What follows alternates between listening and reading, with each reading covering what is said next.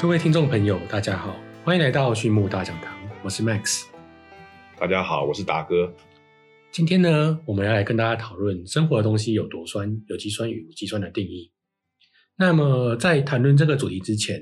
我想先跟大家介绍什么是有机酸，跟什么是无机酸。我们来介绍这两个不同的酸的类别的定义。那接下来呢，再请我们的达哥帮我们分享生活中常见的东西到底有多酸。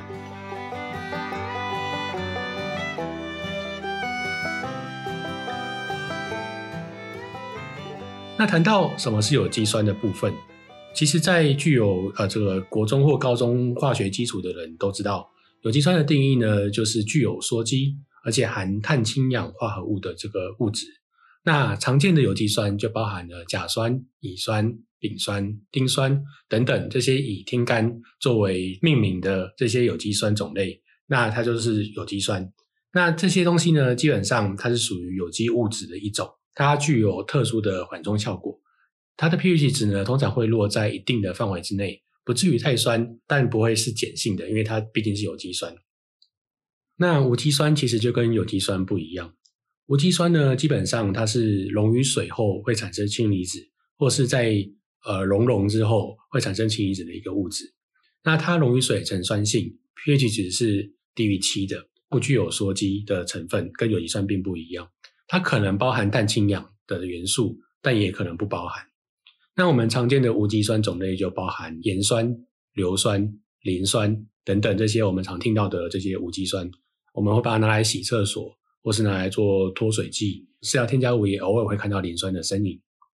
那在无机酸的部分呢，它只要添加浓度越高，它的 pH 值就会越低。换句话说，它的酸性就会越强。这点呢，就跟有机酸完全不一样，因为刚刚上面有提到，有机酸具有缓冲的效果，它的 pH 值呢会固定在某一个范围之内。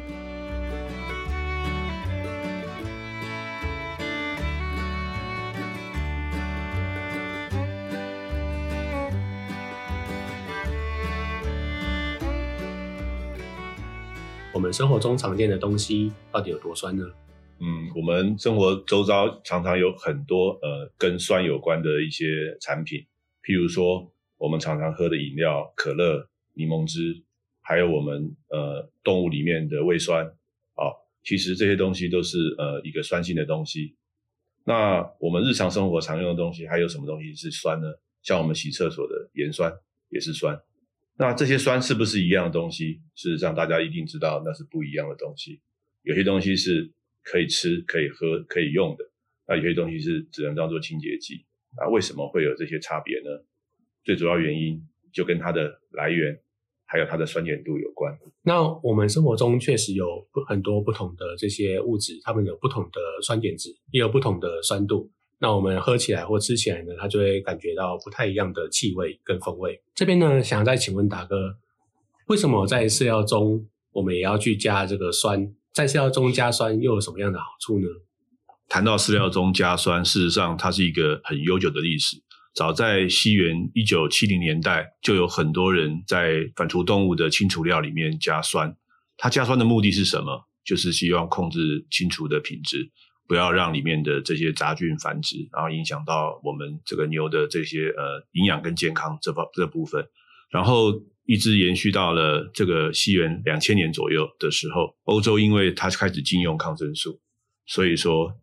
这些饲料里面加酸，而且尤其是添加有机酸，这个概念就慢慢慢慢的受到大家的重视。呃，因为不能用这个抗生素，所以说我们就需要用一个新型的一个饲料添加剂来取代它。它的好处是什么？第一个就是它不会让我们的细菌产生抗药性。然后，另外我们使用的这些有机酸，呃，大部分都是呃在自然界存在的东西，它并不是一个无中生有的东西。也就是说，它是安全的，而且它是可被环境所分解的。那长期使用下来，事实上对动物、对消费者都有很大的效益。呃，在两千年之后，啊，陆陆续续有很多国家，除了欧盟之外，大家也呃深刻的感受到这些饲料里面添加抗生素的这些坏处，所以说饲料里面添加呃有机酸的概念就慢慢被大家所接受，这就是一个呃有机酸应用于饲料添加剂的一个历史的的发展的一个过程。好，谢谢达哥的分享。那先这边想再请问达哥。在饲料中好像有听说有人会使用这个磷酸，那想请问一下，在饲料中使用磷酸的效果是怎么样？还有它的一些限制？呃，跟大家说明一下，在两千年之前，我们饲料添加剂里面使用的所谓的酸化剂，有很大一部分的目的并不是取代抗生素，而是要降低我们动物，尤其是像幼小动物的呃胃里面，因为它的那个胃酸的分泌还没有很健全。所以说，我们必须要额外的添加一些酸化剂。在那个时候，磷酸就是一个很好的这个呃酸化剂来源。为什么？因为它的酸碱度够低，然后加一点点就可以让我们的胃里面的这个酸碱度呃下降到一个很理想的一个呃范围。但是呃磷酸也有相对的一个缺点，也就是说，因为它的这个酸碱度比较低，所以说如果说我们大量添加的时候，就会造成呃动物的这个适口性降低的一个问题，所以说如果说呃我们使用磷酸的时候，我们要格外小心它的这个添加剂量。如果说我们添加剂量过高的时候，可能因为过酸可以让动物就不呃不太愿意吃，这是一个呃我们必须注意的地方。然后磷酸因为它不是有机酸啊，我们可以从磷酸的结构看出来，它并不是一个有机酸，也就是说它只有降低这个呃消化道 pH 值的一个效果。并没有一个杀菌的一个效果，所以说，如果说我们要用磷酸来取代这个饲料里面的抗生素的时候，它是有它的一个局限性的。也就是说，为什么我们一直强调有机酸的概念，这是一个主要的原因。好的，那除了磷酸作为无机酸，它在两千年前的应用之外，这边想再请问达哥，就是我们常见的这些有机酸有哪一些种类？那它们分别的效果跟功用又是哪一些呢？呃，跟大家说明一下，其实我们刚开始使用有机酸的时候，大部分的产品主要分为两大类，一大类是我们利用有机酸来抑制我们饲料里面霉菌的这些呃繁殖，我们常用的有机酸就是丙酸。那另外一类的有机酸就是我们使用的目的是要抑制我们饲料里面或是我们消化道里面的这些有害菌的生长。常用的这个酸的种类大概是甲酸类的一些产品。基本上是以这两个产品为为主要的架构。那第一代的这个有机酸产品，甲酸跟丙酸，大家知道它是一个小分子的这个呃有机酸。那它的形态大部分是液体的，也就是说我们在使用的时候，我们必须要用液体的形式来添加。这样子的话，会造成我们在使用上的一个局限性。也就是说，我们使用的时候，我们必须要透过设备，或是我们可能呃必须从饮水里面添加。然后让动物能够摄取到有机酸的这类的这这些东西，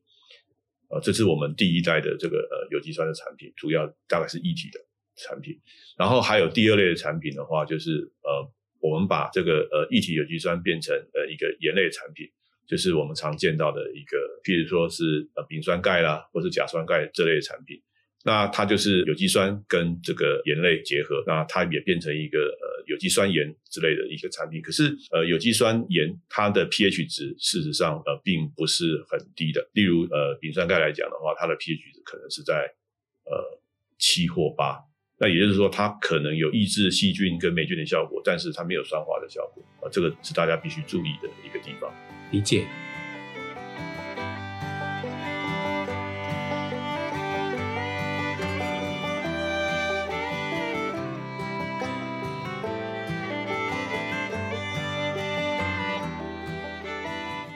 那这边的话，想再请问达哥，有没有听过一个有机酸的名字？它是叫做月桂酸。那月桂酸最近在市场上似乎蛮红的。这边想请问达哥，月桂酸它算是一种有机酸吗？如果它是有机酸的话，那它又有什么样的功效呢？呃，Max，让我再谈谈看其他的有机酸产品。我刚才讲到的第一代有机酸产品是呃以液体为主的这个甲酸跟丙酸的产品。那之后又有呃这类的观念，我们又使用了一些其他有机酸产品，比如说像柠檬酸，然后比如说像盐湖所酸，其实我们也常看到这类的产品。那这些产品当然它的呃酸碱度是适中的，它的效果也不错，但是唯一的缺点是因为这些呃有机酸它的分子量很大，那如果要达到满意的效果的时候，它通常它的添加量都相当高，这是一个它的一个使用上的一个缺点跟问题。那之后刚刚有跟大家提到，就是说我们在使用甲酸跟丙酸的产品的时候，通常它是液态的，那我们使用上有一个设备的一个局限性。然后另外的话，因为它是一个小分子的这个呃有机酸，也就是说它的挥发性很强。那我们在使用的时候也会有一个让操作的人员不愉快的这种感觉。那最后他们就发展出另外第二代的这个有机酸产品，就是像呃我们现在目前常看到的叫做二甲酸钾或是二甲酸钠这类产品，也就是说，呃，它把一体的产品变成了一个结晶盐类的一个呃有机酸盐的一个产品。那它的好处是什么？第一个，它从呃液体啊变成了一个呃盐类的产品，也就是说，它从液体变成了固体。在操作上来讲的话，就不需要有特地特殊的这个添加设备。然后第二个的话，它就是它的这种挥发性会降低很多，然后使用起来它的味道就会下降很多，让操作者会舒服一些。然后第三点来说的话。它还仍然保有了这个有机酸的特质，也就是说，有适当的添加量，它就会有适当的效果，然后也不会影响动物的适口性。这是第二代有机酸的这个优势。那刚才那个 Max 谈到的这个月桂酸的部分，月桂酸它是一个中链脂肪酸，那它为什么会有这个呃月桂酸产品的出现？呃，刚刚有谈到第二代的有机酸产品操作上比第一代好很多，非非常的方便，也不会有异味。可是它有个使用上的一个局限性，也就是说，它对革兰氏阴性菌它有很好的控制的效果。像我们在牧场常见的革兰氏阴性菌，常见的大概是大肠菌，还有沙门氏菌，它有很好的控制效果。可是对革兰氏阳性菌，呃，例如说像链球菌，它就不是有那么好的效果。那我们为了弥补这方面的这些呃问题。那就发展出来这个月桂酸的这样类似的这些产品，就是在增强我们第二代有机酸的这些效果。那呃，月桂酸目前我们市面上常看到产品大概有两类，一类是月桂酸的一个盐类，另外一个话就是常见的就是月桂酸甘油酯类的一个产品。那月桂酸的研究也相当的多，然后也相当的早。其实，在我们人的研究也相当多。那他们呃主要着重在于呃利用月桂酸来抵抗一些我们人类比较头痛的一些病毒性的疾病，比如说像肝炎，譬如说像这个艾滋病，还有这类的这些病毒性的疾病。那他们就想到说，哎，我们可不可以利用月桂酸的特性，然后来解决我们牧场里面我们比较头痛的荷兰氏阳性菌以及病毒性疾病的这方面的这些问题。那大家都知道，这个革兰氏阳性菌跟革兰氏阴性菌最大的差异就是在它们的细胞壁的结构是不一样的。那呃，我们用月桂酸甘油酯可以溶解我们这个革兰氏阳性菌的这个呃细胞壁，或是呃有封套的这些病毒的这个外壁，然后让它这个破裂以后，让第二代的这个有机酸的产品，然后。从这个裂缝里面进去，呃，去呃产生它的一个杀菌的作用，呃，基本上它的概念是呃这样形成的。好，谢谢大哥的分享。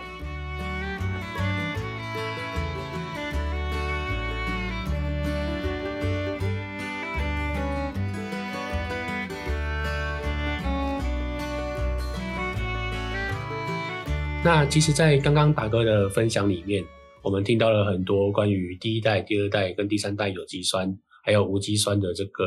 不同的功效性，跟的一跟他们的一些使用的限制，还有一些使用的好处。那这边想请问，再请问大哥，就是说我们在市场上的产品这么多，市场市场上的产品百百种，那我们要怎么去挑选？呃，我们所遇到的这个产品的有机酸，就是说我们要怎么去挑选有机酸的产品，或者是说呃，怎么去挑选有机酸加无机酸混合的产品？还是说，我们应该怎么去针对我们的遇到的问题来去挑选我们的产品呢？OK，谈到选择产品的时候，我觉得每一个使用者都要去思考，为什么我们要用有机酸的产品？今天我们使用这个有机酸产品，我们的目的是什么？我们譬如说，呃，我们在这个反刍动物，我们添加有机酸产品在我们的这个 TMR，或是说在我们的清除料的目的是什么？是希望能够抑制里面的这些霉菌或杂菌的生长，然后维持我们 TMR 跟这个呃清除料的品质。好，那第二点的话，我们在呃饮水里面添加添加有机酸的目的是什么？呃，其实家禽的呃胃酸其实够酸，那你去酸化饮水，事实上没有什么很大的这个呃功用。最主要原因，我们添加有机酸的目的是要把饮水里面的一些有害菌。和霉菌杀死，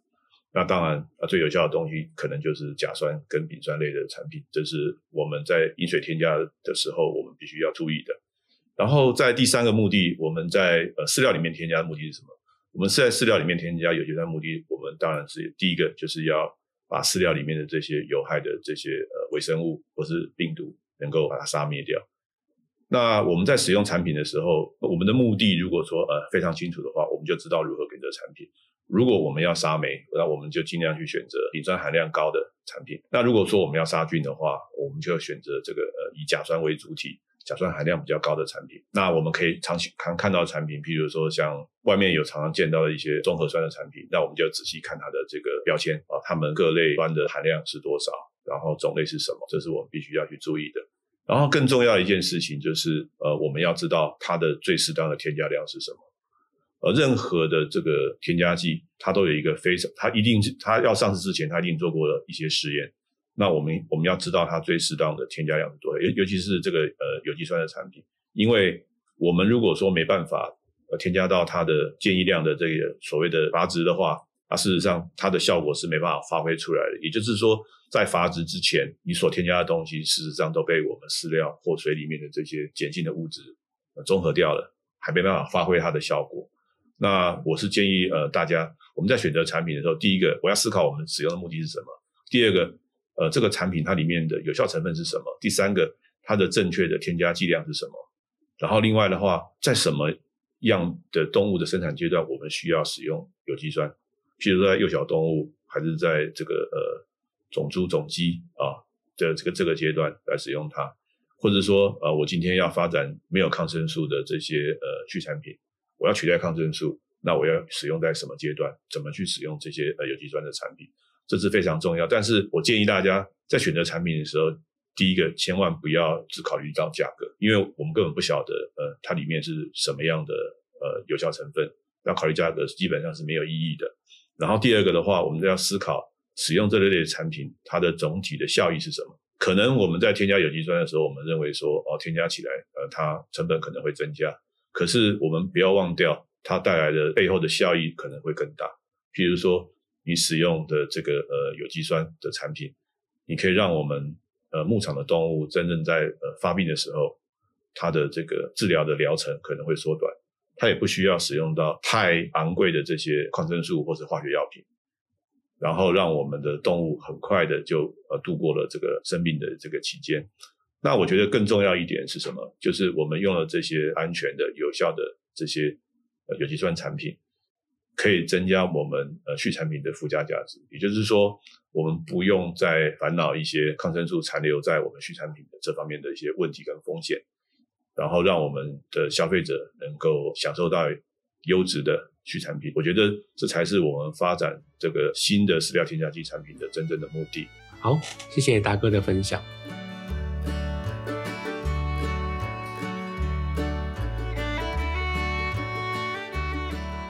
那透过刚刚达哥的分享，我们可以知道，甲酸它可以拿来杀菌，丙酸用来防霉，月桂酸的话，则是对于杀菌跟抗病毒都有一定的效果。那磷酸的话，可以降低幼小动物胃的 pH 值，但是添加过多的话呢，可能反而会伤胃，或是说，呃，适口性会比较差一些。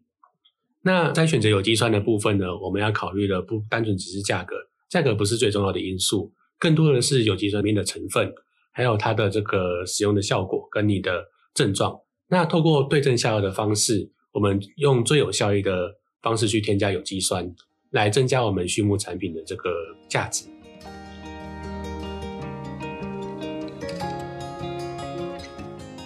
好的，那我们今天的分享就到这边。再次感谢各位的收听。